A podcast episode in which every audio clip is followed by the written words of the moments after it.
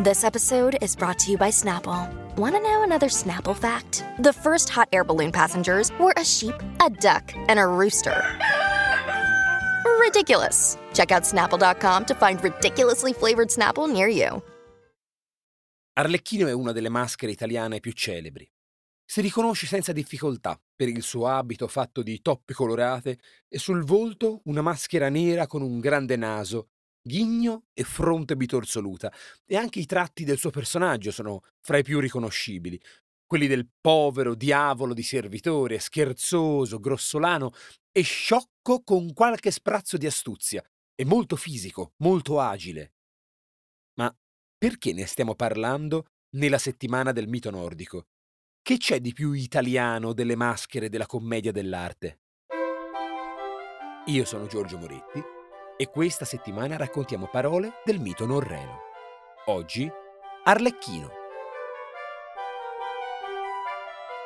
Oggi, quando in italiano parliamo di un arlecchino, o consideriamo una persona letteralmente travestita da arlecchino, oppure parliamo in senso lato di un buffone di una persona che ama gli scherzi e che in genere ha i caratteri personali di quella maschera. Ma non solo.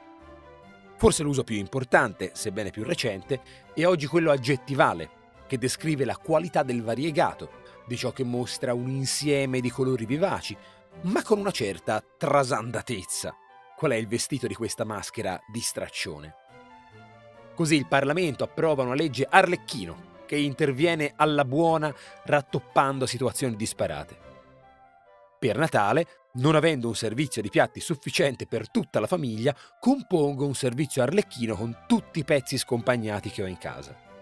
E per scendere un attimo in farmacia non starò certo a cambiarmi ed esibirò una mise arlecchino. Famosamente poi la proposta fascista di un'alternativa italiana al cocktail fu bevanda arlecchina. C'è però una questione riguardo all'arlecchino che ci permette di scendere nelle misteriose profondità delle lingue. L'origine del suo nome. Lo dicono concordi tutte le fonti. La figura di Arlecchino è mutuata da una versione via via degenerata della Mesni Helkin. Interessante, ma che cosa diamine è la Mesni Helkin? E si pronuncerà davvero così? Non lo so c'è un tema mitico, superstizioso, che pervade da millenni il cuore dell'Europa e che abbiamo già avuto modo di evocare, quello della caccia selvaggia.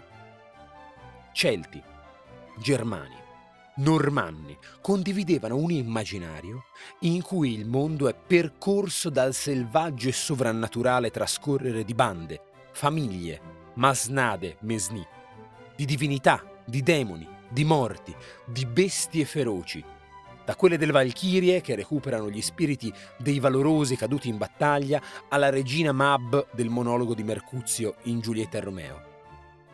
Con l'avvento del cristianesimo queste bizzarre processioni, variamente raccontate e testimoniate e rievocate e rappresentate, si sono arricchite con santi, diavoli e anime dannate ed esistono ancora oggi.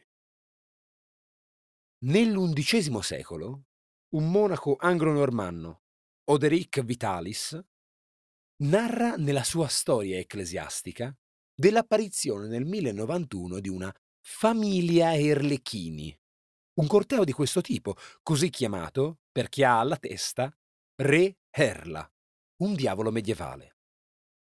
Ma questo Herla non ha un profilo univoco, attenzione.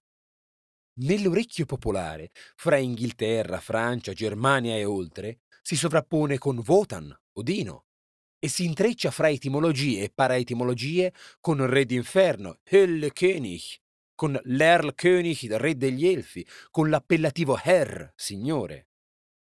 Fu nella seconda metà del Cinquecento che un attore della città di Bergamo, Alberto Naselli o Gavazzi, grande viaggiatore che già aveva portato il suo teatro in Spagna e in Francia, tornò in Italia pieno di idee. In particolare ebbe quella di incrociare la maschera dello Zanni, povero diavolo nostrano, con quella delle figure tradizionali che erano nate dalle rappresentazioni diaboliche della Mesni Helkin. Ne venne fuori l'Arlecchino.